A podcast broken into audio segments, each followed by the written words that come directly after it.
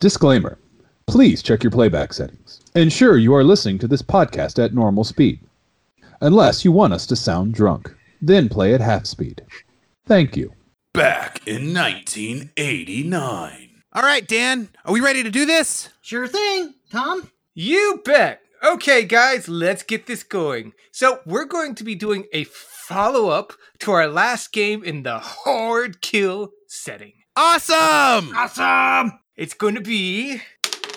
All right, that's uh, two... Uh, ooh... Airport Cowboy. Ooh. Ooh. So what? It's going to take place in an airport? Awesome! I love planes. I'm playing a pilot in one of my other campaigns. I pilot F fourteen Tomcats at school. So how long ago since the last campaign? Was it like ten years or has it been like twenty? Um, one. Just one year. So, we open in an airport... on Christmas. Christmas! Just like the last campaign. Awesome! I love when the same stuff happens to the same guy twice. Josh, since your character died in the last game, we need to roll you a new character. Ah, uh, can this character be my old character's brother? Um, no. Maybe next time. Ah! Well then, um, I want my character to be a uh, former Navy SEAL. And an expert in karate and knives and guns. Yeah, he's really good at guns. That, that's dumb. You can't do all that. Uh-huh. Yeah, Josh, you gotta roll for all that. But you'll never get all of that. Uh, pfft. Yes, I will. You'll see. Ha! What'd I say? What? Uh, no, Tom, you can't let him do that. I didn't... Dan, he got the dice. The dice said so. So, Josh is a karate, knife, gun, master, Navy SEAL. Woohoo! Cowabunga! Oh, for frick's sake. I d- I'm just a cop. Fine. But I get to keep my shoes on this time. You should start off half naked or something. Now we just need to roll the bad guys. Ugh, how much longer is this going to take? Uh, not long. Several hours later. Done. All right.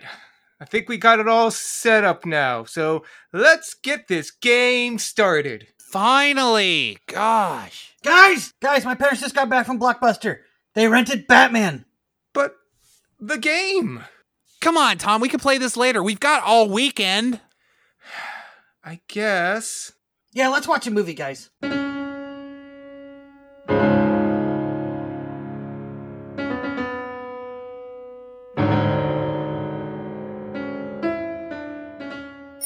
Rise and shine, campers. Put on your booties, because it's cold outside. It's cold out there every day. That's right, woodchuck chuckers. It's Groundhog's Day. It's the Groundhog Day Parade to Punxsutawney.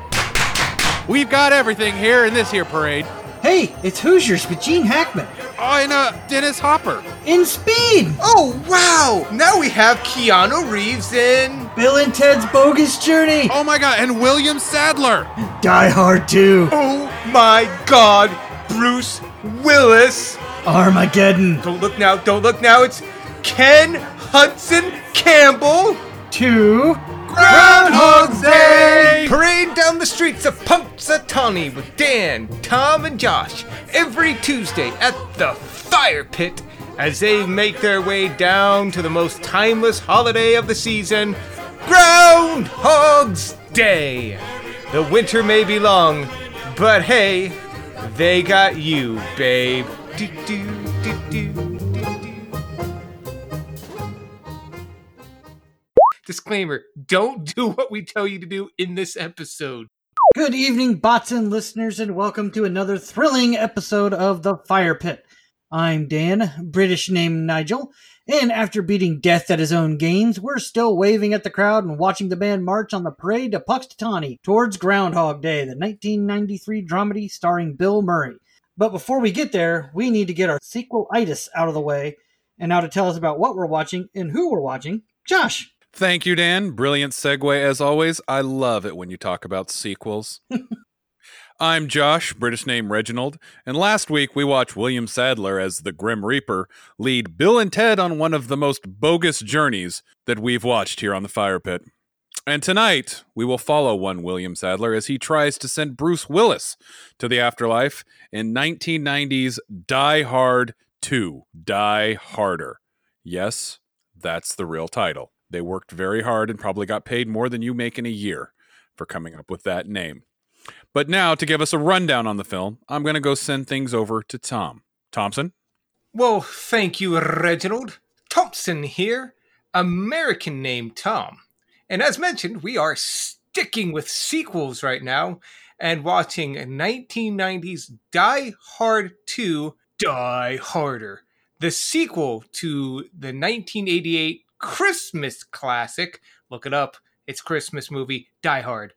This movie, directed by Renny Harlin, released on the twenty-ninth of June, nineteen ninety, has a runtime of one hundred twenty-four minutes. The budget for this one was around sixty-two, seventy million dollars, give or take a bit, and a box office of two hundred forty point two million dollars, the highest profit of any Die Hard film, which is impressive considering it's one of the more, well, aside from the most recent Die Hard, one of the uh, least remembered Man, ones. With a box office return like that, you know, that just that just oozes need more sequels, because clearly, clearly this is a money-making uh, well, no, I P. Well, in the, in the defense at the time, one, this is only the first sequel to Die Hard. They didn't know that they were going to be two or three more after this. Uh, and two, I mean, sequels make money, usually, so I can see why they did. Also, Die Hard was a huge hit. Like, Die Hard was a really big hit movie, and I can see why the, the appeal of a sequel would be, yeah, let's go see that. I can't believe they're making a sequel to Die Hard, and they go and see it, and a lot of people went to go see that movie. Well, yeah, I mean, Lethal Weapon did get four movies, and apparently working on a fifth. Yeah. Hell, they might, I think they're working on a fifth or fifth Die Hard now. So it's like, you know. Sixth. They're on six with Die Hards now, because the fifth one was with his son. Oh, right. In- Another yeah. Day to yeah. Die Hard. No, that was that was a good day to Die Hard. Yeah, a good day to Die Hard. Shit, I think I just gave Hollywood the n- name of their next movie. Please don't. We don't need to give them any more, Josh. They just need to let this die. No, not even hard. hard. With a vengeance. But honestly, Another okay. day. Damn it, Josh. And live free. Live free. A good day. Damn it. Well, go on, Tom. Please continue with your rundown before we trample all over it. No, I was going to say, I I would like to think that some people would be pained by Josh, but no, I think there's a lot of people that like these puns enough, because this film honestly has a pretty decent score. It's got a seven point two on IMDb with a sixty-nine percent nice percent freshness on Rotten Tomato with a seventy percent audience score. So honestly, I mean, it's not as highly rated as the original Die Hard, which I think is what? Almost a ten star on IMDb, but yeah, yeah, this one still brings in the audience, which I, I'm surprised about. I thought it was going to be a clunker, but nope, nope, it made its bank and got the eyes. So yeah, okay, I can see why Hollywood said, let's keep doing this five or six more times, guys. Yeah, well, the, oh, yeah. the sequel to this one is a pretty big hit too. Die Hard with a Vengeance was a big hit too. So. Bruce McLean and uh, Nick Fury, John McClane. Jesus, Josh. Oh, I'm sorry. I got the names wrong.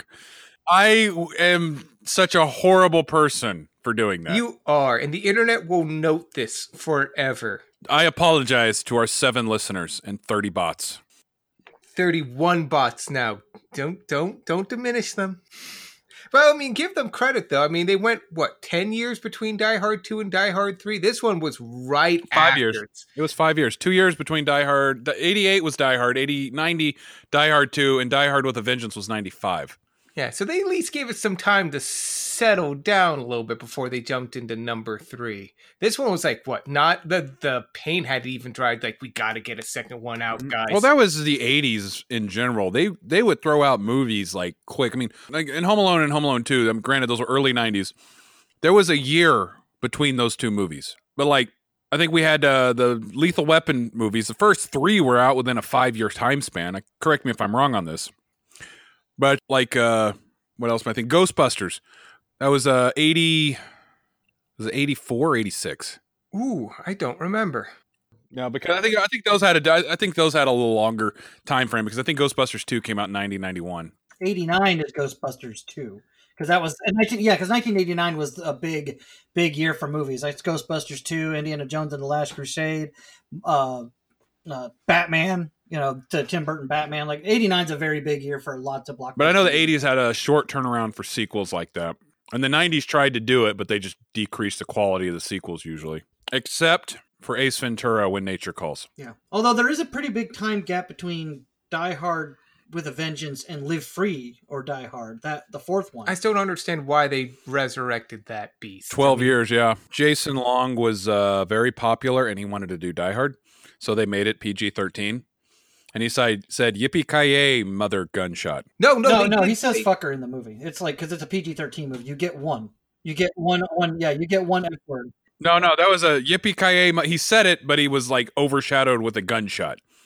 Yippee-ki-yay, mother gunshot. Yeah, they used the, they dropped the hard F somewhere else in that movie. I can't remember where, but it was way earlier. And it's like, you wasted your F-bomb in a movie where your tagline is motherfucker. Or excuse me, yeah, yippee-ki-yay, motherfucker.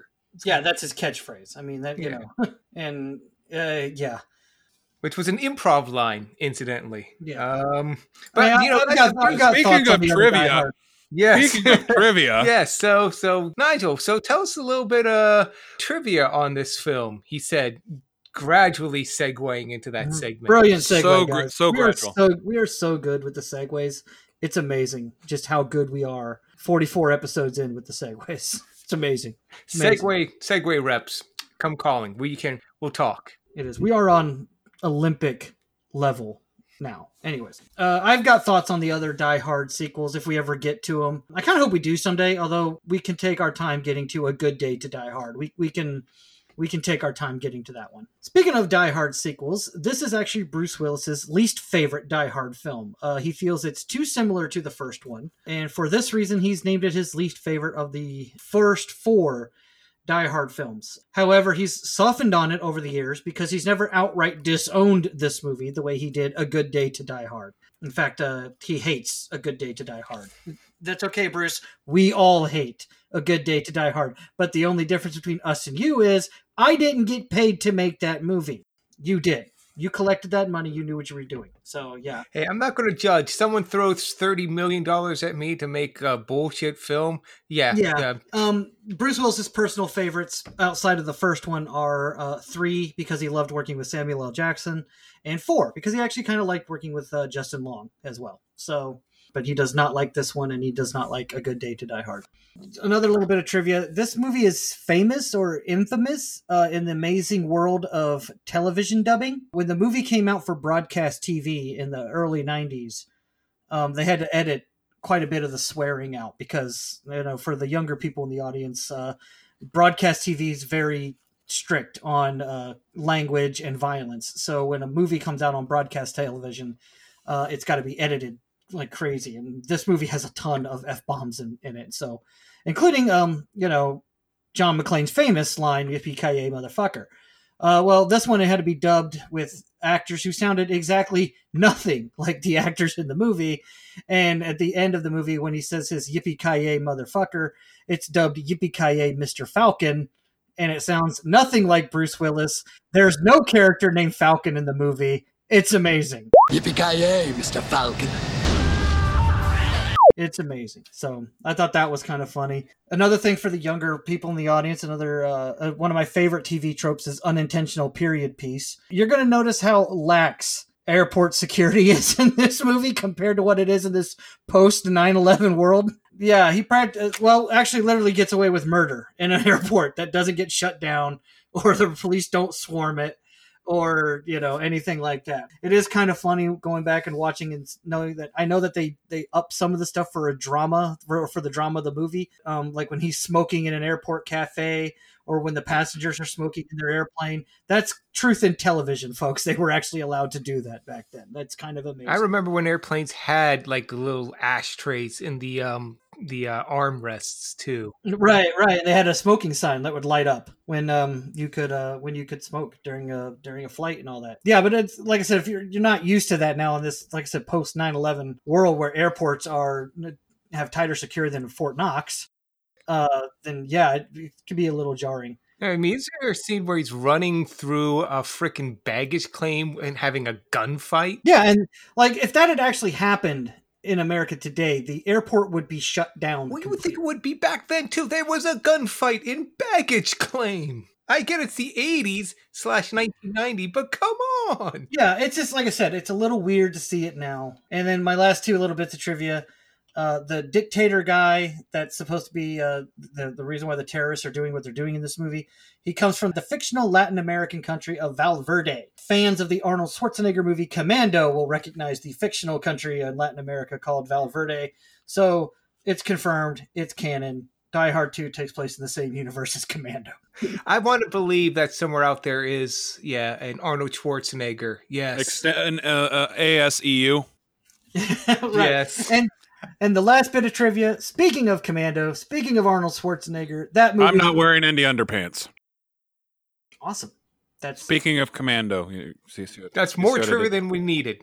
Yeah, that's that's called useless information. But no, speaking of Commando, speaking of Arnold Schwarzenegger, that movie's really famous or popular for a lot of the one-liners in Commando, which I, I hope we get to that movie someday. That's the whole, you know, I promised to kill you last. I lied, you know, stuff like that. Like that movie's got so many one-liners. Well, speaking of one-liners, in the original Die Hard, John McClane only had a few one-liners. Willis actually ad-libbed many of the famous ones that the first Die Hard movie. Uh, some of the famous ones that he ad-libbed were the whole welcome to the party, pal. And what the hell do you think I'm doing? Ordering a fucking pizza when he's trying to get help. Test audiences love the uh, ad-libbed one-liners. So in this one, the script gave him more one-liners and he was given more freedom with the character. So he actually added a bunch of his own one-liners in this movie, and including an entire monologue, which uh, is, ended up being the famous "What are you doing, John?" moment in the movie where he's monologuing to himself about how the same shit happens to the same guy twice.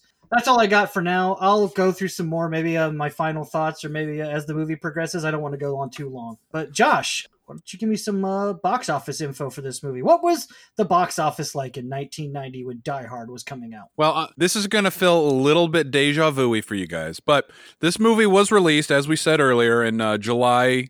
Of, uh, yeah, nineteen ninety. It opened at number one, and it ran until uh, first weekend in September of that year. So a decent run, ten weeks in the box office. But uh, guess what movie it displaced? Like, uh, it was uh, the movie it displaced was on its second week. It premiered at number one. Okay, nineteen ninety. Uh, I don't want to Google this. Um... Just take a quick guess. What? I will give you this hint and this hint only. Okay. We've watched it on the podcast. We've and, and, oh, um, Dead Calm? No. Thank God. Close, but no cigar. Well, that was my guess, Nigel. Um, I'm drawing a blank. I know it too. It's on the freaking tip of my tongue, and when Josh says it, I'm going to feel so stupid. You will. You will. Inadvertent trivia section.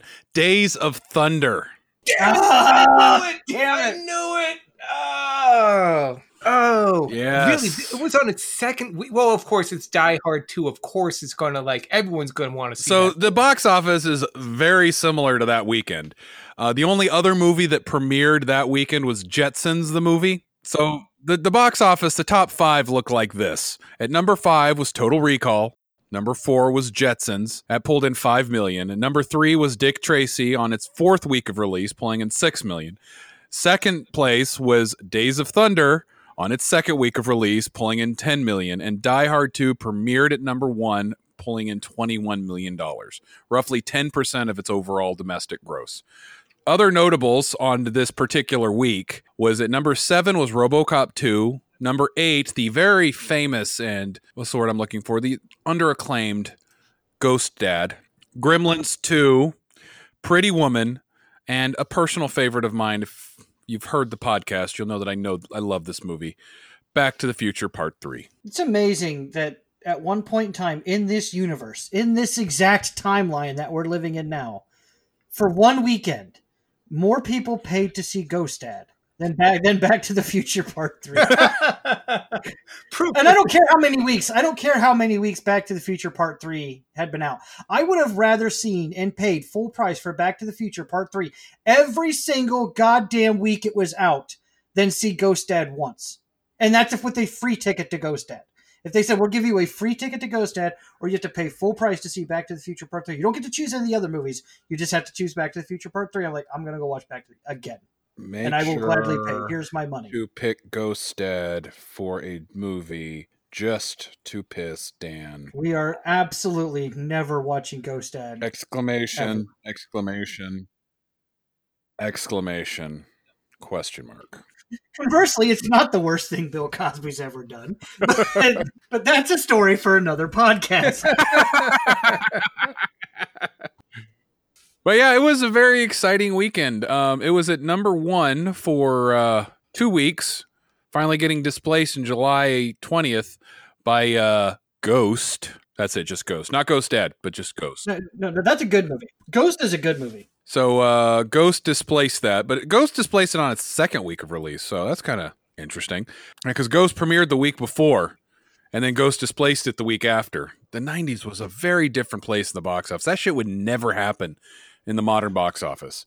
Uh, it, I, I'm almost willing to bet it was word of mouth. It was like probably Ghost was a movie that a lot of people weren't excited about, and then a bunch of people went to go see, and then they went and told other people, you have to go see this movie. Pro- I mean, Ghost ended up doing really well. I'm not going to get into the details on that one, but yeah, you wouldn't see that in the modern box office. Um, a movie on its second week overtaking a movie. Well, like- I mean, it's Die Hard two. I'm, I'm sure going back to the word of mouth, most people came out of that film. Their friends were like, oh, how was it? It's like, eh, it's just like the first one, only on an airplane. Okay. So it's probably, yeah. Whereas Patrick. So, so what should you see next week? Go see Ghost, Chad. Ghost? Okay. I'll go see Ghost. Go see Ghost. So anyway, Tom, you want to tell us about some more info about the movie itself and the directorial and actors and all that other good jazz? The technical details of the film, please. I'll do my best here, Josh. Um, I'm tentatively calling this one What We Can Expect, because a lot of people have never seen or even really heard of this film, but sometimes you can guess what a film's going to be like and what you're going to get into by the people who make the so film. So the metadata. The metadata. Thank you. I'm stealing that because that's good. So, I mean, if you're going into this one blind, you got the director, Renny Harlin, who, um, before this, if you liked uh, Nightmare on Elm Street four, The Dream Master, um, you had that. But other than that, most of his stuff was just schlocky stuff. And even now, it's like his biggest hits since then were um, The Long Kiss Goodnight, Driven, a few episodes of Bird Notice, and Deep Blue Sea. So if you like those films, I mean, this is the kind of director you'd like. He's a director who likes doing cheesy stuff. The writers, also an A-team of schlock action. Stephen E. de Souza, I think we've seen before in a few other films. And Doug Richardson. Stephen, going back, was the writer on Commando. So that's probably why there's that nod to the um, the One Town. Also, The Running Man and uh, Die Hard. And after this, for those that like these films, he also did Judge Dredd and Street Fighter. Again, action-y schlock. Doug Richardson also Bad Boys, uh, Money Train, and Welcome to Mooseport. So if you like the writing on those films, these are the guys that did this. As for the actors behind this, you have, of course, the returning stars from the original, Reginald VelJohnson, Al Powell himself, who I believe was the dad on Family Matters. Before this, he did um, some bit parts on Crocodile Dundee and was the jail guard in Ghostbusters. And after this, um, yeah, not much else. But again, you, once you peek at Family Matters, dude. And of course, Bruce Willis as the John McClane. Honestly, before this, he was in comedies. He was a comedy actor. Moonlighting, Blind Date, and the voice of Mikey the Baby from Look Who's Talking. And after this, he was the voice of Mikey in Look Who's Talking too. So this was back also when he cared about his roles. This was when he actually tried. He liked acting. Nowadays, I mean, so if you want to see a Bruce Willis when he actually cared, that's fine. And of course, the villain cast. We got some character actors here. Of course, William Sadler, star of stage and screen. We know him here on the podcast. This is a three, four-peat, actually. This is a four-peat. He was in The Green Mile. He was in, of course, Bill and Ted's Bogus Journey. And he was in Shawshank Redemption. So four times we've seen this man on this podcast. And of course, for those that like modern films, Iron Man three, The Mist, and Star Trek Deep Space Nine. He was in a few episodes. Yeah, he's Sloan, the Section thirty-one agent. Yes, he is. And with him is Franco Nero, who plays Esperanza, primarily Italian actor, um, who you've seen uh, as Julius in John Wick, and also as Amerigo Vespucci in Django Unchained, uh, which is a nod to his role as the original Django. This guy's career goes back all the way to the sixties, primarily Italy, but he does everything, and when he's a villain, oh, he's so good.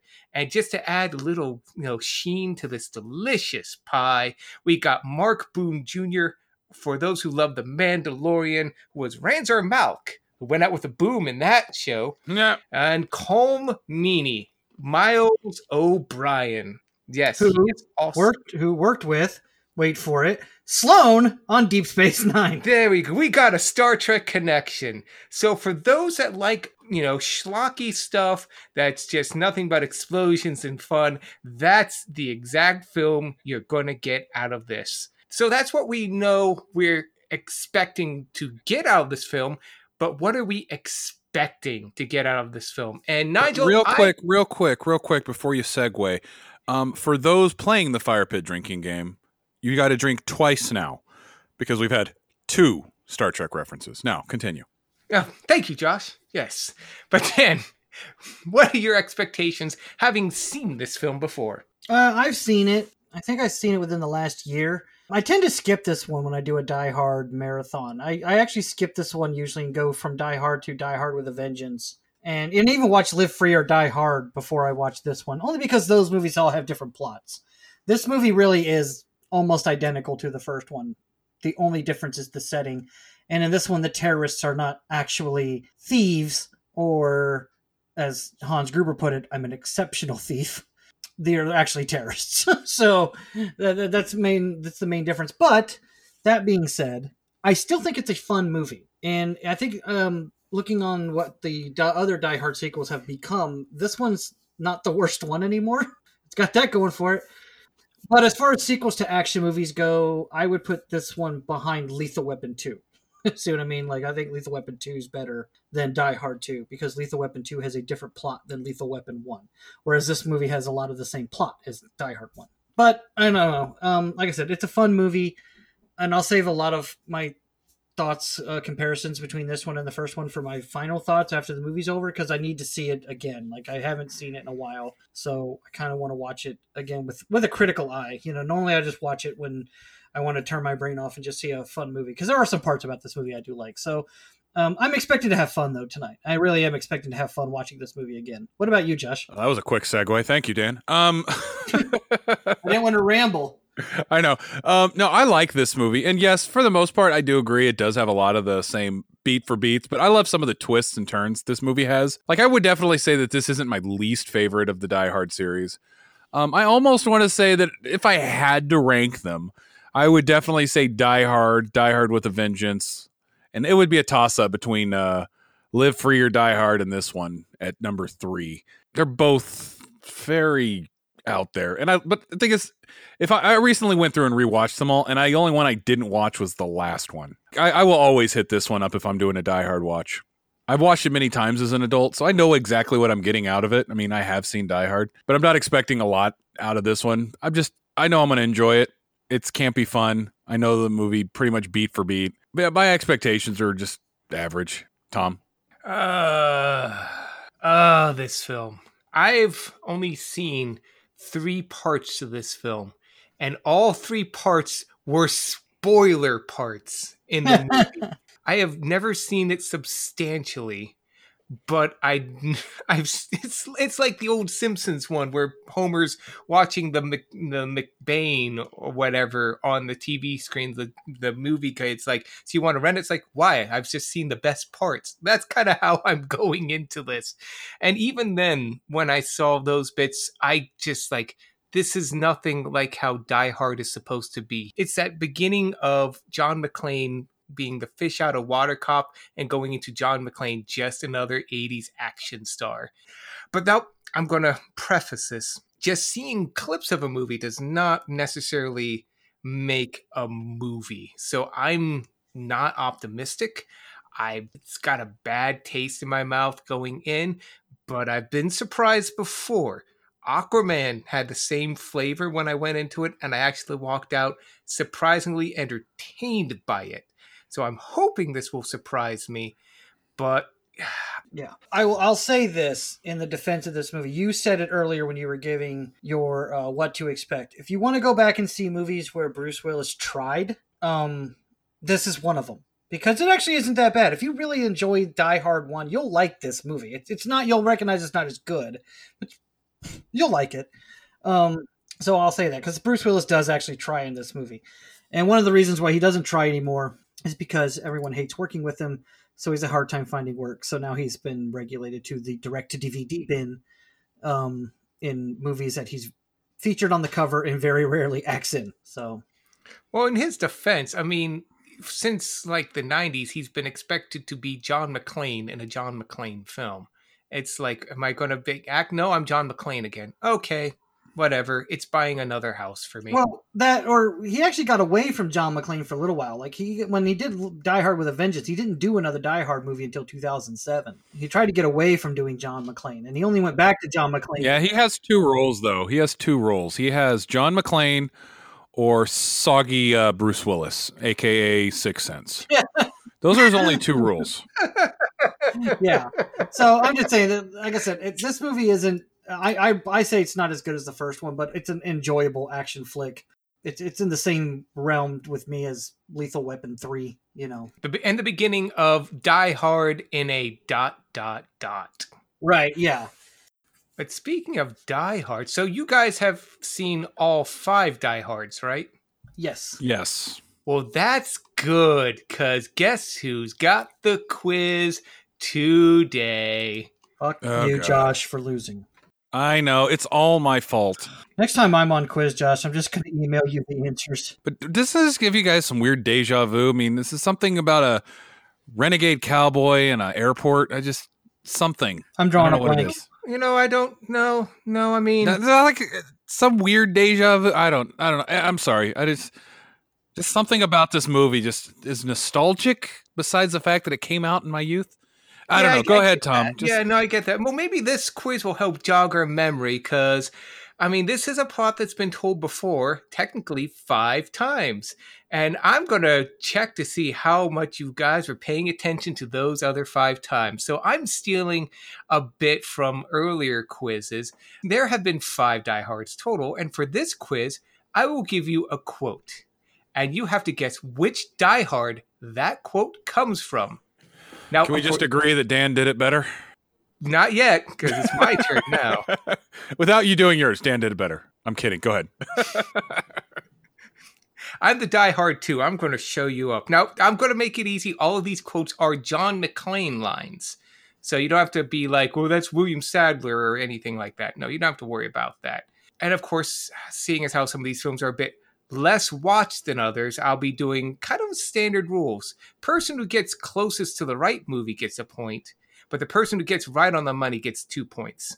Wait, wait, wait, wait. So you're going to be giving us a quote from the movie, and we have to guess the movie. Yes.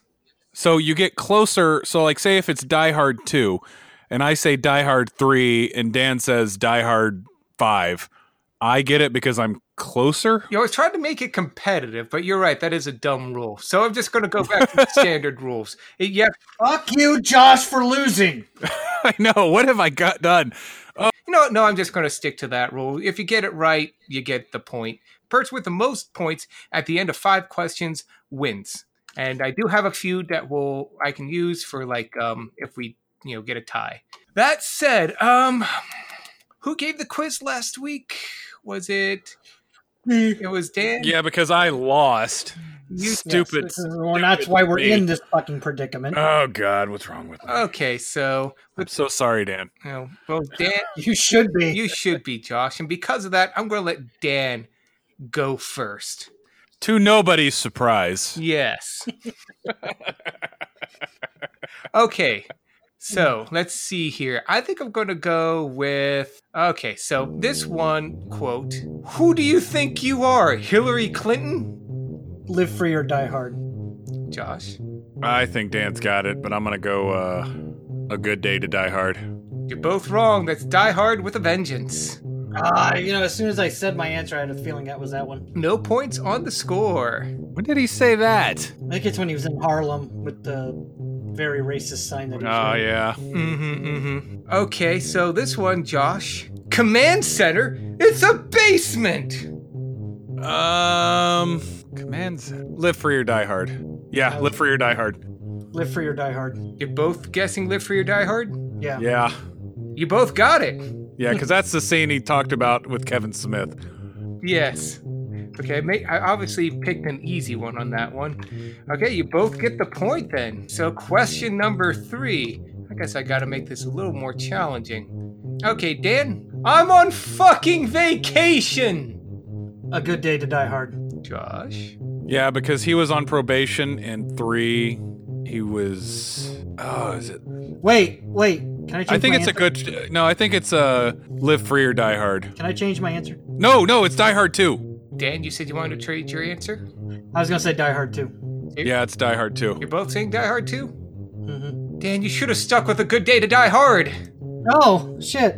Well, I've only seen that one once. Wow. Yeah, me too. Okay, wowzers. Well, so we're three questions in, and you're each tied on one. Tom, this was dumb. Go ahead. Well, I had a whole thing that whoever got closest also got a point, but no, that's... All right, so... All right, Josh. Okay, question number four. Okay. Let me ask you something. What sets off the metal de- detectors first? The lead in your ass or the shit in your brains? Die Hard two. Yeah, it's Die Hard two. Yeah, it's... God damn it, I really... You really should have done a better quiz. I, yes, yes, because we've both watched these movies several times. With the and I know exactly... I know that exact scene. I, I know exactly yeah. that, that exact scene. Yeah, he's talking to the... Uh, Dennis Franz, the police yeah, captain. Yeah, the police chief captain guy, yeah. Mm-hmm, mm-hmm, mm-hmm. And uh, in the airport guy's office. All right, well, okay, so Dan, you've got the last one, and it's up to you. If you can get this point right and Josh gets it wrong, you win. So, this one. You've got to be running out of bad guys by now, right? You got some kind of service or something? Some kind of eight hundred number? one eight hundred henchman? Die Hard with a Vengeance. Josh? I almost want to say Die Hard, but I think Dan's got it. You know what? I'll go ahead and bite the bullet for this one. Because regardless, it's uh, either I'm going to get it right and I'm going to win and I get to do good trivia next week, or Dan's going to win and Dan gets to do good trivia next week. So I'm just, just, I think you got it, but I'm going to go ahead and just say Die Hard. You're both wrong. It's Live Free or Die Hard. Go, oh, God damn it. This was a stupid game. I think this is the death. Like, Tom started the quiz, but we're going to kill it right here. So, Dan, Tom Tom Quill killed the quiz. Yeah. Okay, so this is the tiebreaker. Whoever gets it closest gets the point, but whoever gets it right on the money gets oh, double points. Sake. Just get it over with, please. And no guessing the same answer. No guessing the same answer. Okay, so, Josh, you've got this one. Oh, wait, no, I'm not going to go with that one. That's way too easy. That is way too easy. To quote a Dan, oh, for fuck's sake.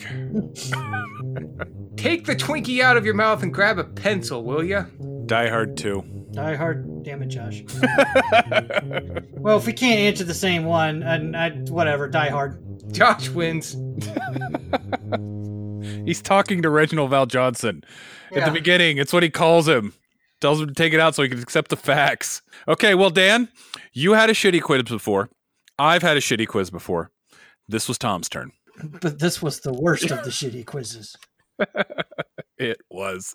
It would have been fine if we'd gone with the close enough rules, and you kept guessing the same John because Wayne I know movies. The quotes. I'm not going to guess the wrong movie on purpose. Yeah, I did, and we still both got it wrong. Yeah, I was like, the only one I wasn't quite sure of was the second to last one. I was tempted to give you Die Hard one, but those are all way too easy. And I figured the last one, the tiebreaker, I was going to say, I don't like to fly, but she actually did say in the first one. So it would have been a technical right if you guys get the first Die Hard. So, yeah, no, there's... You both are just really bad at guessing Die Hard quotes. I honestly thought you had the live free or die hard quote there, Dan. Oh, well. I guess that, that tells me one thing. Tom, play the music.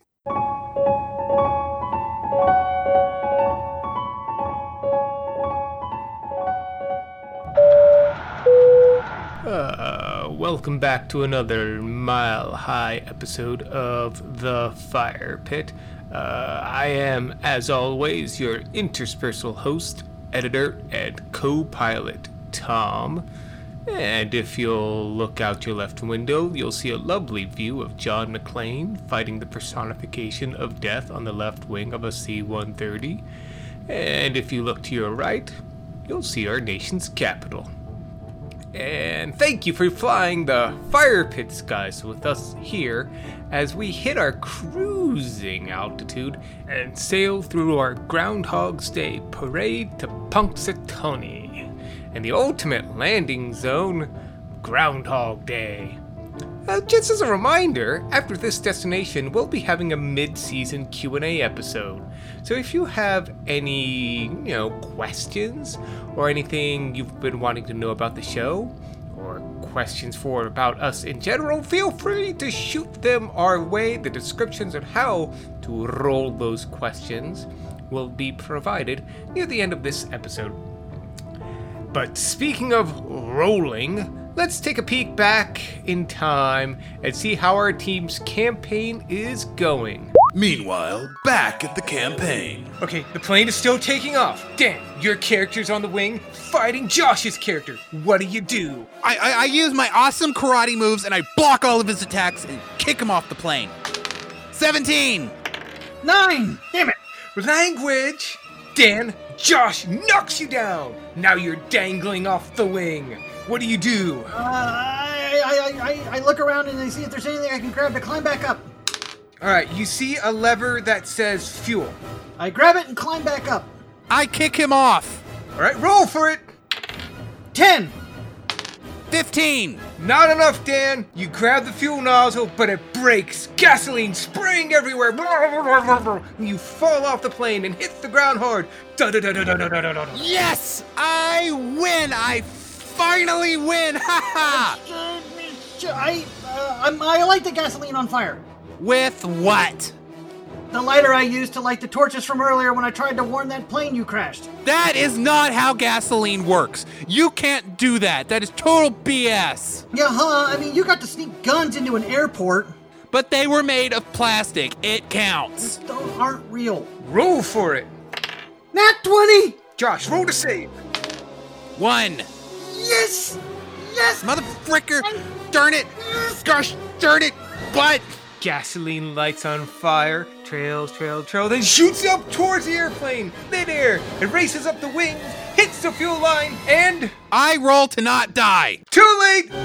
Boosh! Josh dies in fire, Dan has saved the day, gets back with his ex-wife, and they all live happily ever after. The And yippee-ki-yay! This is lame. So stupid. I totally should have had you when I trapped you in that plane and blew it up. I barely got out of there with the ejection seat, remember? Cargo planes don't have ejection seats. I had to when Dan rolled that twenty. Those are the rules. Honestly, I still can't believe how lucky he is. Remember the last game? You jumped off that darn roof with a fire hose tied around your waist with no shoes. And lived! Well, we need to check his dice next time. I swear they're loaded. I just wish Aaron could have been here. He really sold it his cocaine friend in the last game. Maxed out all of his points on charisma, and he still rolled a one. Shame. You have to hate when it happens. Yeah, this was a lot of fun, but I hate losing. You know what? We need to do this again. Yes! This story is awesome. We can play it at least three more times. I don't know. I mean, if you keep telling the same story over and over, won't it get old? Nah. All right, good game, guys. Good game. Good game.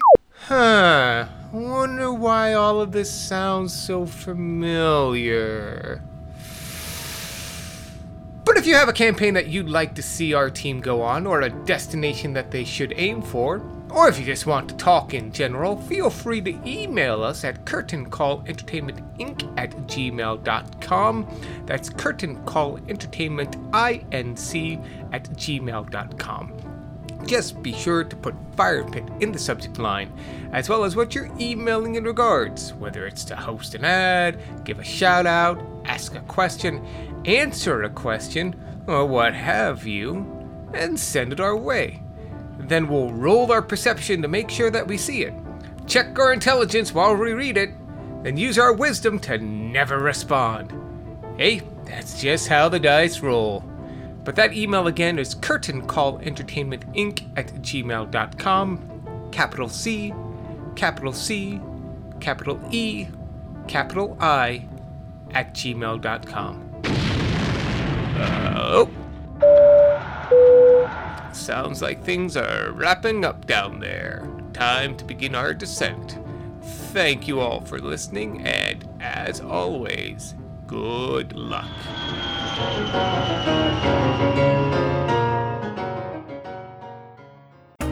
And now to check on the team to see how they're enjoying their movie. Something tells me they're not going to celebrate long. I got my dice ready. Send some to metal detectors first. It'll lead your ass or shit your brain. Hey, that sounds familiar. Yeah. If only it hadn't been an obvious line from this movie. Fuck both of you. It was a good quiz. Look at me! I have a weapon on a plane! It's clearly nineteen ninety. Oh, it's only a taser. Come on. I'll tell you what, Tom. Let's go with a challenge here. You go on a plane tomorrow and brandish a taser to a random passenger. Um, you don't have to call because I'll read about what happens in the news. Not the next day, but live tweets as it happens. Yeah. Challenge. Another passenger, white, brandished a taser, and he turned it on. Everybody heard the zapping. He says, no, no, no. I'm just showing it off. Now they're dragging him off the plane. They've punched him. They've punched him again. He's now unconscious. They're tasering him with his own taser, and he just pooped himself. And the media has to mention he's not wearing a mask. Yes. You know what? Because that just makes him even more of an asshole. He was clearly wearing a MAGA hat. No, come on, Josh. That's a line too far. Mega hat. Come on. No, you would you wouldn't have one on, but they'll just take one from the guy that they took who was on the no-fly list, and they'll just put it on your head as they're taking the pictures. Just, you know, salt the wound. And then you'll you know be what? quoted as saying, I voted for Donald Trump. He won the election. All right, fine. I'm not going to do the taser challenge. Oh, my God. the, newest, res- the newest trend on TikTok. Hashtag Fire Pit Taser Challenge. Oh, no! No! No! I accept no part of this. We do not have the money for the kind of lawyers this would take. That's a New York cop, all right. They're in D C. He sounds like a New York cop, though. He acts like a New York cop. You're from Ohio. Your experience with New York cops are from the big screen T V. The big screen T V never lies, Josh. Never, ever. You're the, this is totally accurate. I rescind the previous statement. Tom, you are right. It's official. Tom's right. I'm timestamping that. five forty. Mm, death is looking sexy. He's really uh dangling that scythe there. Mm. Hey, Billy boy, uh, you might want to go hit up a tanning bed. Yeah, don't. You, you're just bouncing those things around when you do that, dude. Don't. It might be cold. You don't, you don't know. Might be cold. Get out the underwear. Oh, God. uh... He had some pressing matters to attend to. Stop. So you cap some lowlife. Fine. I'll send your fucking captain in L A a fucking commendation. Now, in the meantime, you get the hell out of my office. Get out of my goddamn airport. I don't know. I love this guy. He's he's every captain in a nineties cop film, but still, he's amazing. You work, please. You're gonna have two. Fucking you. Woohoo! That's three wow! Words. That's actually three words. You should have said, like, whether you're king or street sweeper, sooner or later you dance with the Reaper. Smoking in an airport. Get what you need. Arrest, do kill. Wait, don't kill. There's a cop in the room. Why is there so much goddamn steam in this airport? What is wrong with their pipes?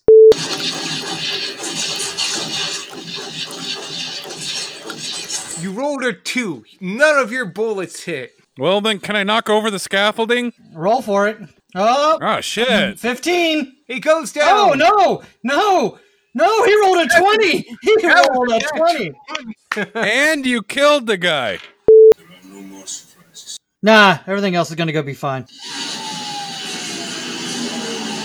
It wasn't.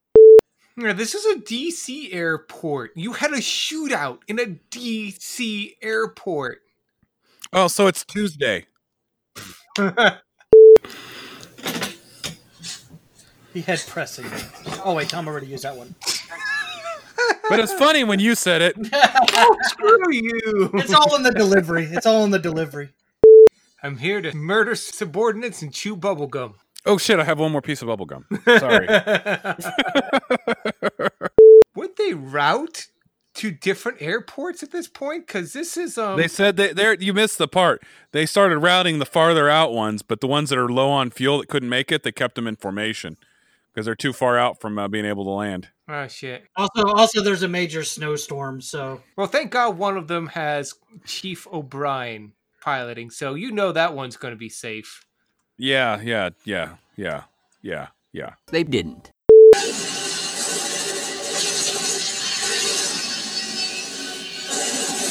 How is he not dead? twenty, twenty, twenty, twenty, seventeen. Hey, I rolled a twenty. Bullshit. Did he at least get hurt? I rolled another twenty. No. The, mo- the snowmobile blew up. This game is dumb. Okay, so... plot hole. Yes. Why doesn't somebody use one of those earphones that they use at the beginning of the fucking movie to find out what the hell's going on? Now you start poking holes in the movie. After every You're right, you're right. I put my brain back in momentarily. It was stupid of me. But that's Punky Brewster's dad. They killed Punky Brewster's dad. Oh, Punky. They'll explain later, but they uh just he he owns a church. You can't own a church. Well, obviously you can if you kill the guy that runs the church. That's not how that works at all either. It, no, it's like, isn't like ownership one-tenth of the law or something like that? Nine-tenths of the law? No, I think you're right. It's one-tenth of the law because you only own one-tenth of your possessions. Corporations own the other nine-tenths. So naturally, it leans towards them. Right. But if ten of us walked into a church and killed the one guy in the church, could, do we split the ownership ten ways? Yes. Okay. Yes, that's that's exactly how it works. Okay. I, I just want, thanks for clearing that up, Josh. New fire mm-hmm. pit challenge. Hashtag fire pit, buy a church. Wow, we're talking about killing pastors in churches and carrying tasers on planes. Um, and we're not even fifteen minutes into this movie. Maybe we should come with a warning label. We might need to change that disclaimer. Disclaimer. Don't do anything we tell you to do on this podcast. No, seriously, that is now official. I'm going to put that at the beginning of this. Disclaimer. Don't do what we tell you to do in this episode. Tom, edit that out. Everywhere, Steam! Seriously! Well, if the first Die Hard movie was any indication, as soon as government officials of any capacity get in, everything goes to plan. Ronald Reagan always said, the, the words you never want to hear is, I'm here from the government, and I'm here to help. Ronald Reagan, the actor? Oh, God. I, I didn't think it through. I didn't think it through. I'm sorry. No, God damn it, no. Take a drink. Damn it, I didn't. Oh, my God. I regret those words. You did this to yourself. Ha ha, I got him stuck. I'm going to shoot out the windows. Roll for it. eighteen. You shoot out the windows, but since you were aiming for the windows, none of the bullets hit Dan. Well, I'm not look aiming for him. I want to throw all my grenades in the windows. I should have three left. Roll for it. sixteen. All the grenades get in. Dan, what do you do? Uh, oh shit. Um, uh, I roll uh, for an ejection seat. Roll for it. All right. Cargo planes don't have ejection seats. This one does. It's a military um, military cargo plane. I'll allow it. I rolled a twenty. All right, you pull the ejection sheet.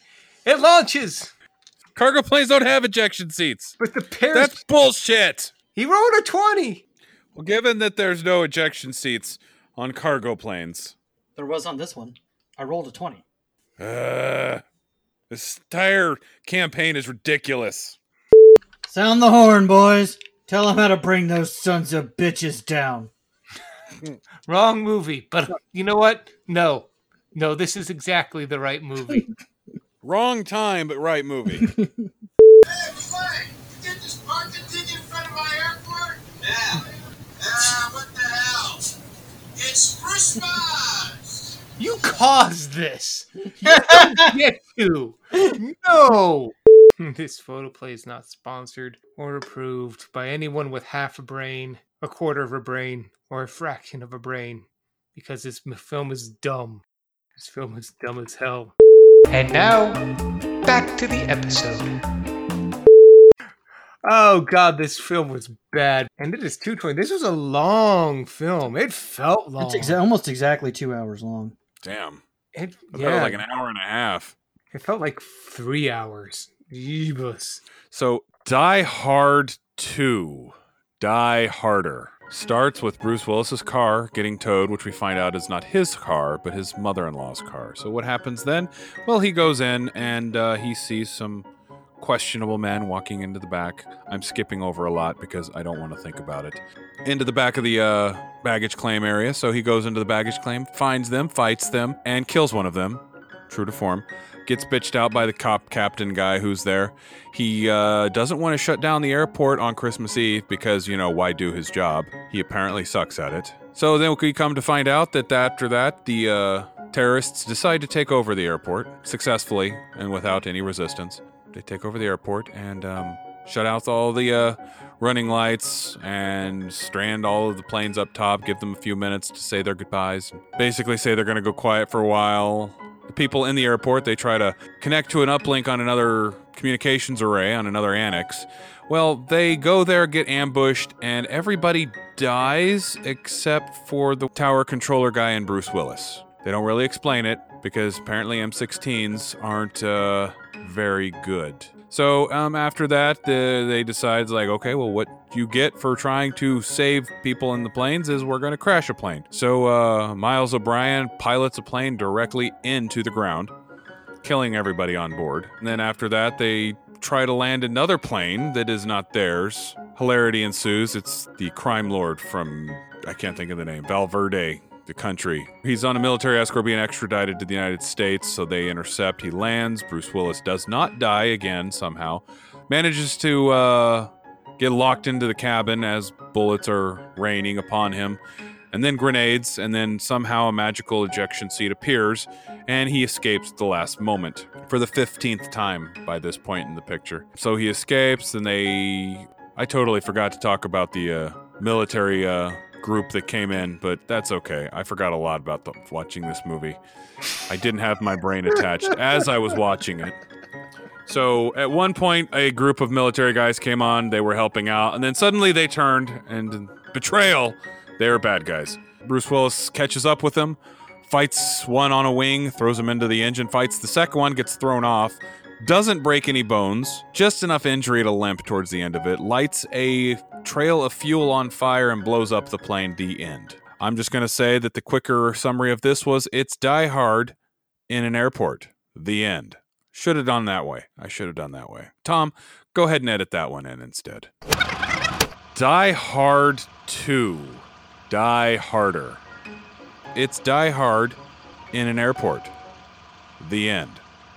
But yes, that was Die Hard two. Die Harder. So, Tom, I want... I know your feelings by, about it, just by the tone of your voice now. I want to hear what you think about this movie. I so, don't... Tom, give those final thoughts. Fuck this movie. Tell us how you really feel. Okay. So... You know, we joked about this be- being like a D and D campaign, but this felt as logical as a D and D campaign. Tell me, how does a film that started the Die Hard in a dot dot dot genre feel like the laziest Die Hard in a dot dot dot film? This was speed without any thought and less fun. Oh my god, can I please have two hours of my life back? Oh my god. I think it boils down to that all of this just boils down to willful incompetence on everyone's part. Everything could have been solved if person one used brain cell two on any of this. Anyway, I, I need to slow down because there's just so much wrong. It's piling up. When you have a shooting in a D C airport, I don't care if it's the nineteen nineties or the eighteen nineties, you shut the fucker down.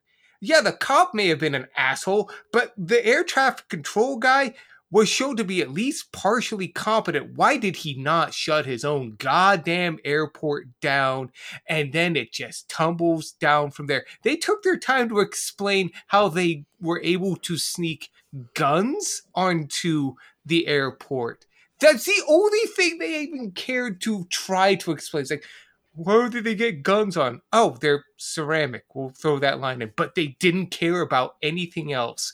They didn't care about this film. They just wanted it to make money. And it just comes out in buckets. Dear Lord.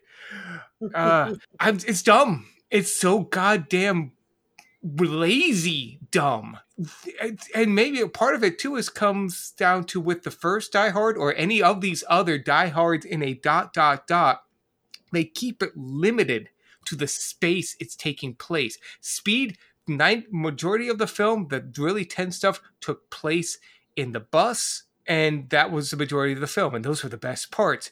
Any other film, they take place in location. This one had him going from the airport to the runway to the church to the everywhere else, and he had other people helping him, very competent people who at any point, had they used Brain One in the beginning, would have resolved this. And that's what really took me out of it.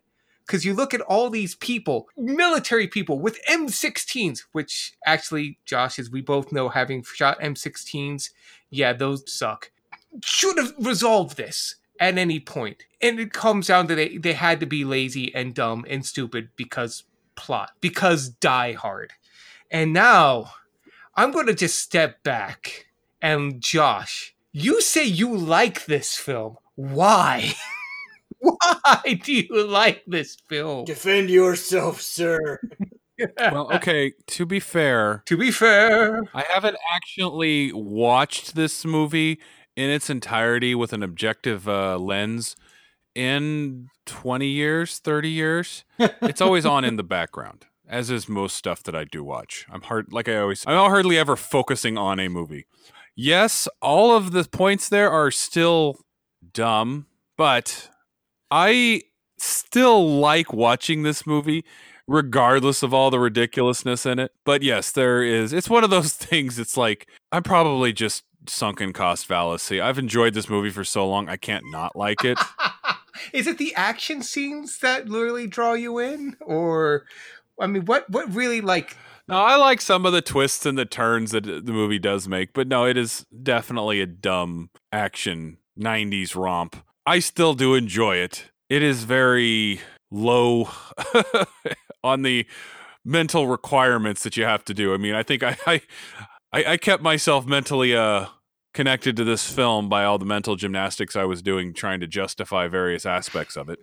Which you did well. I'm not going to lie. There were reports like, well, Josh makes... No, wait, no, this makes still makes no sense. Why am I agreeing with Josh? Well, because uh, the logic makes sense, but the logic in the movie doesn't make sense. Like, Bruce Willis should not have be- been firing a thing of blanks in the middle of a crowded room full of policemen. Yeah. So he would have been shot down within seconds. But um, or surviving an exploding snowmobile. But yeah, yeah, it's uh, like I said, I still enjoy it. Just honestly, if it was any other movie, I probably wouldn't like it. But it, because it's Die Hard, I like it. Like, if you would have given me Die Hard in an airplane or in an airport, I'm like, eh. But uh, yeah, it's it's pretty ridiculous, and I acknowledge that going into it. But when I watched this movie for the first time in the nineties, I loved it. But watching it now as an adult, yes, it's, I'm repeating myself, ridiculous, but I still like it because I feel like at this point I have to. Nigel, what? What are your expectations? Actually, real quick, Tom, I know what my expectations were. Tom, did you recommend this to anyone?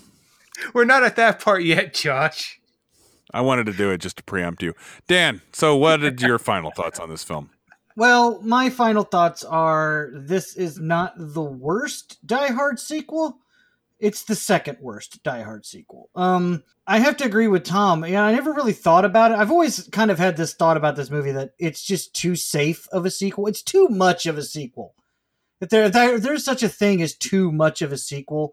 This is almost exact contrast of my thoughts from Bill and Ted's Bogus Journey last week when I mentioned that I applauded Bogus Journey for having a completely different th- plot than the first Bill and Ted movie and not retreading the exact same plot threads, which I really enjoyed. And not even, they didn't even recycle a lot of the same jokes. But this movie almost just takes the plot of Die Hard and moves it to an airport, and it becomes almost too much. Like, it has a lot of the same story beats, has some of the same jokes and humor, um, which works in some scenes but doesn't work in other scenes. And then it just kind of ups the body count and ups the violence a little bit. And I wouldn't say ups the stakes, but definitely ups the uh, the location. Because like Tom said, it's all over the place. It's almost like playing a Call of Duty game. You just keep going from one action set piece to the next action set piece to the next action set piece. And you don't really get a whole t- lot of time to recover from it, except for a few quippy one-liners from the hero. I don't know. This movie's, I think it's enjoyable if it's an action film. And I think it would be even more enjoyable as a dumb nineties action film if it wasn't the sequel to the best action movie ever. That's my main problem with it. Mm-hmm, mm-hmm, mm-hmm.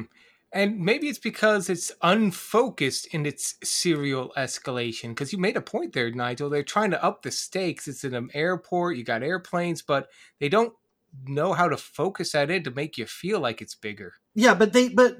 In the next sequel, Die Hard with a Vengeance does have bigger stakes and more locations, but they focus the plot a little bit better, mm-hmm. and they make it they make it almost a truer sequel because you know the the bad guy is Hans Gruber's brother, and it's both a revenge plot and a, a money uh, like he he wants to steal a bunch of money like his brother wanted to. So Die Hard with a Vengeance feels like it's more of a true sequel than this movie does. This movie almost feels like a cash grab.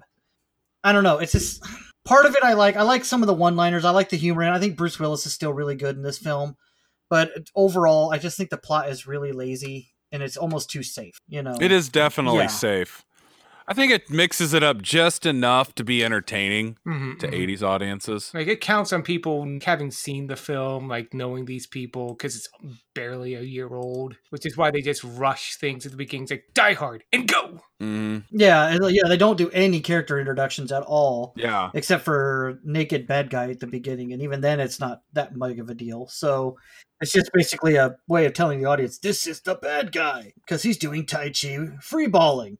But, okay, awesome. Like I said, this would probably be a decent enough action movie on its own, but it, unfortunately it's the sequel to the greatest action movie of all time. I mean, I'll give it this much. I mean, the directing wasn't bad, but, I mean, I don't know. It's, I'm trying to find a thing to defend this film, but it's just, it comes down to the story. It doesn't matter how good the directing is. If, if the story's bad, it's bad.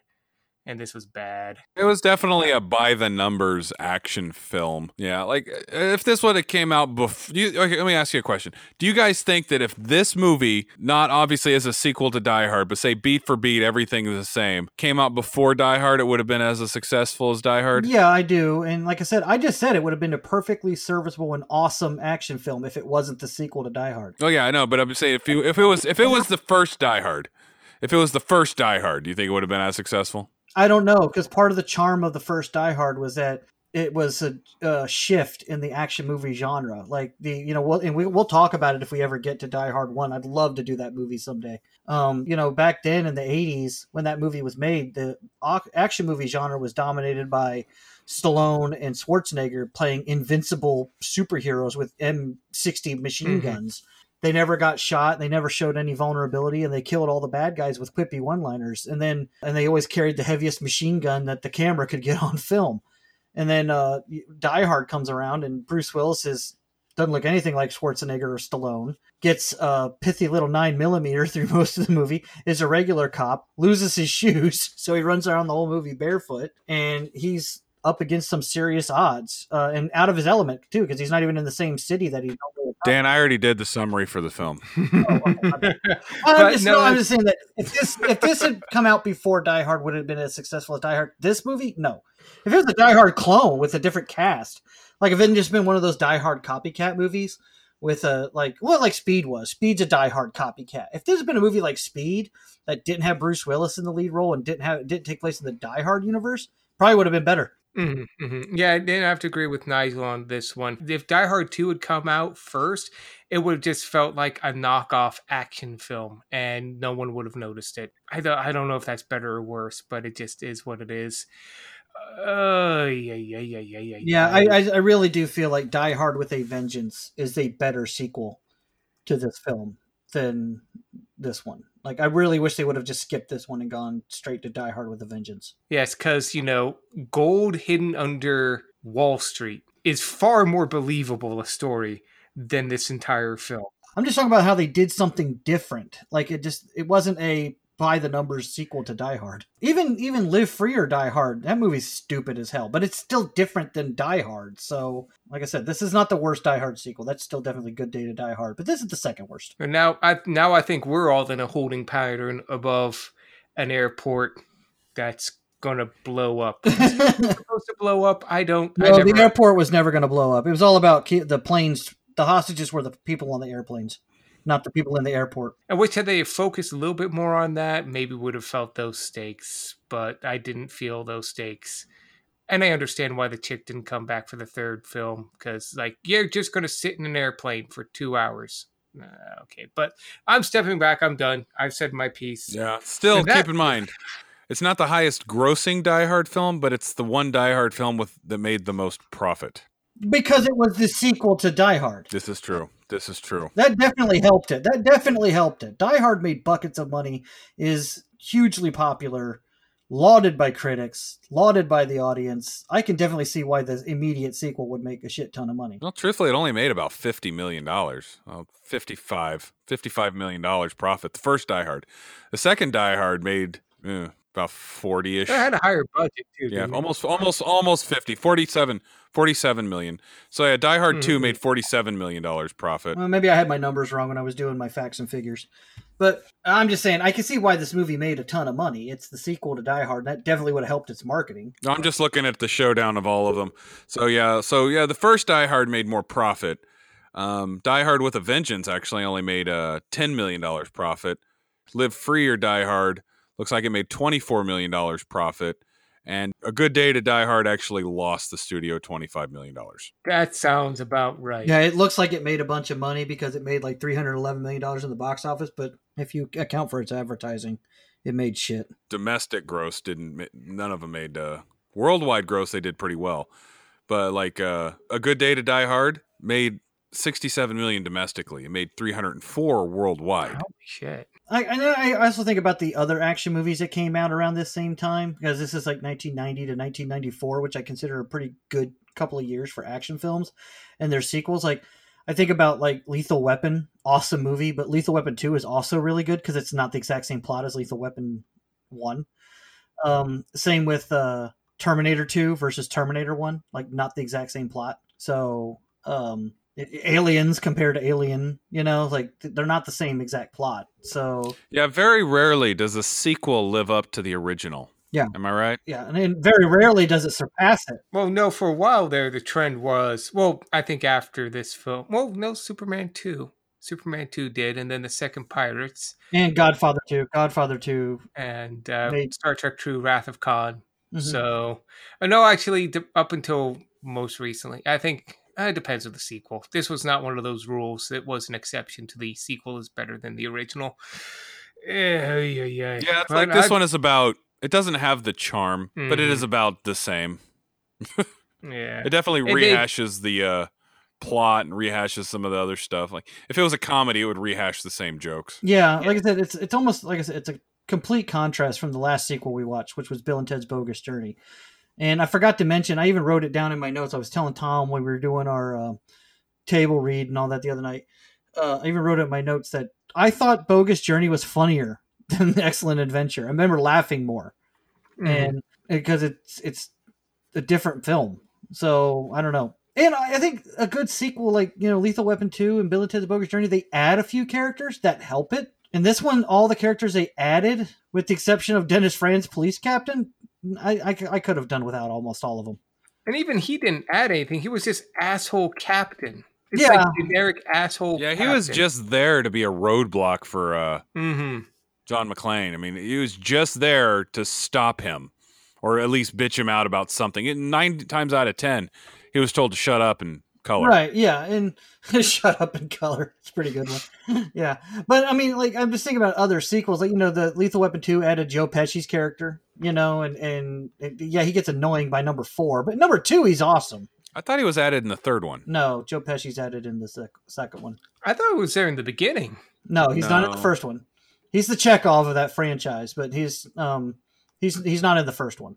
He's mm-hmm. in, but he, he gets introduced in the second one. He's the accountant for the uh, diplomatic immunity people or something. So yeah, and but in this one, yeah, they had the chief, they had uh or the captain, they had the I what was he like a maintenance man? Yeah, the runway maintenance guy. The The the guy, I, the, I, I know he's not, but I keep calling him the guy that's living under the, the airport, even though that's not where he lives. But um, yeah, they had the, the airport maintenance guy, they had the police chief captain, then they had um uh all the, the well the obviously the antagonists and um the, the, the other, the, other the news reporter chick. Like all of the new characters, quote unquote new characters introduced in this movie, I, I'm like they're not memorable mm. at all. Unlike Samuel L. Jackson and Justin Long and Live Free and uh, Die Hard with a Vengeance, like their yeah, characters who, are memorable. I don't remember the I don't even remember the uh, son, the guy who played the son in Die Hard five. Nobody remembers anything about Die Hard five. No, it takes place in Russia. That's it. That's all I know. That's, it's pretty awful. Oh God, yes. It's. But so I've I said all I can say about it. I've. Oh no, shit! It was Jay Courtney. I don't know who that cat is. Who's Jay Courtney? He played. Uh... A lot of like blah characters. Oh yeah, that yeah, of an yeah, actor. yeah. He played Kyle Reese in Terminator Genesis. Oh. He played uh, Boomerang in Suicide Squad. He plays a lot of blasé characters because he's not that good of an actor. Yeah, he's, he was at uh, least partially memorable as Boomerang just because he had. Yeah, he was lightning. good at Boomerang. He was good at Boomerang. I'll give him that. But yeah, it's like I thought he was generic as hell in yeah. Terminator Genesis. Of course, that movie was generic as hell. And.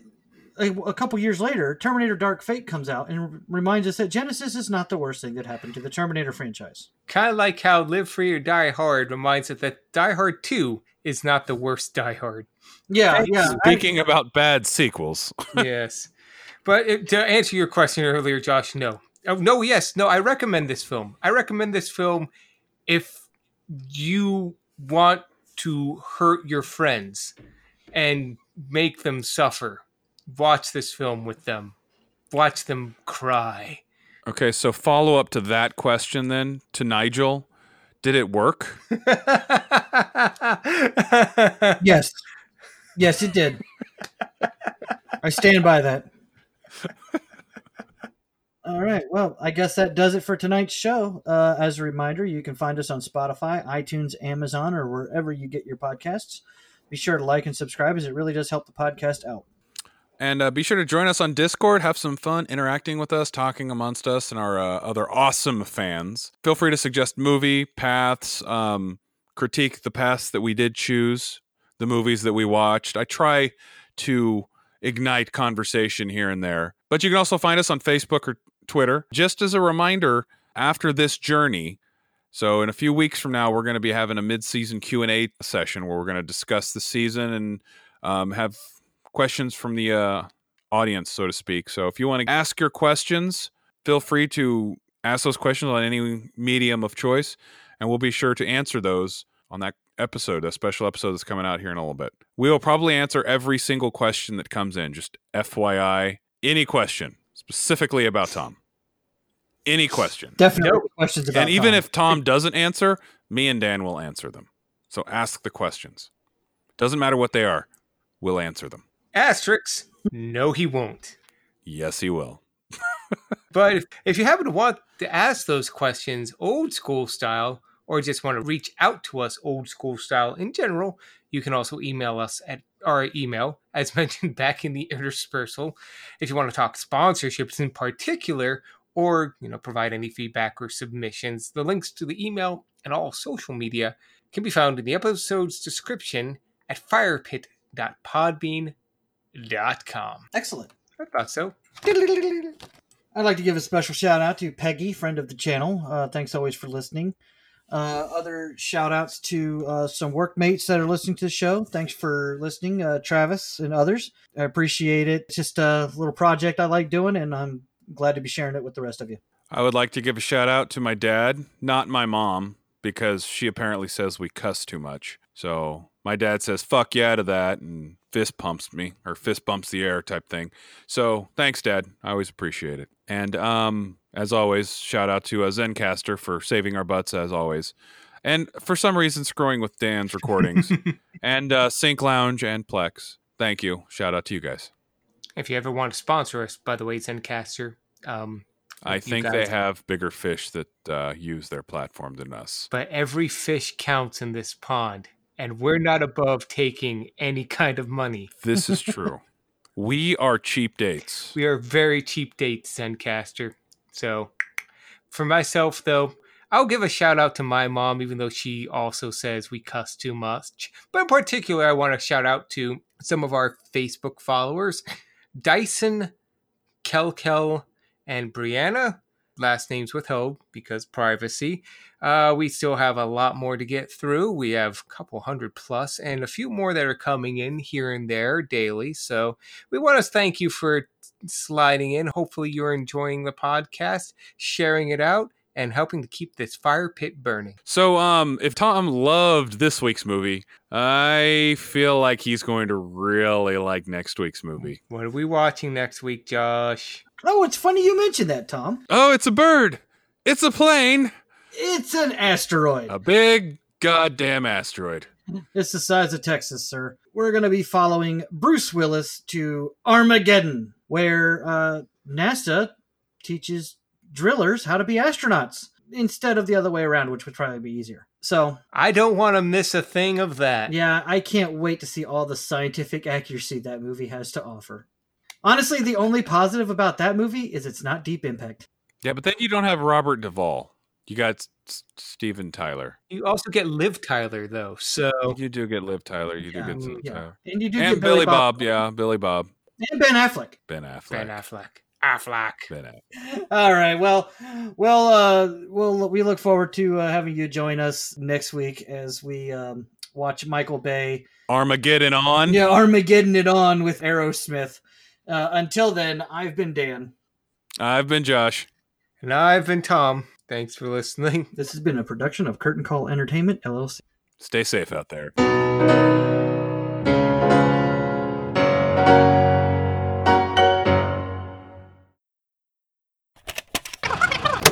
I, uh, I'm, I light the gasoline on fire. With what? The lighter I used to light the torches from earlier when I tried to warn that plane you crashed. So, did you get all that, Steven? Yes, I did, Doug. I think we have our next Hollywood blockbuster. I love being a Hollywood executive. High fives. High fives.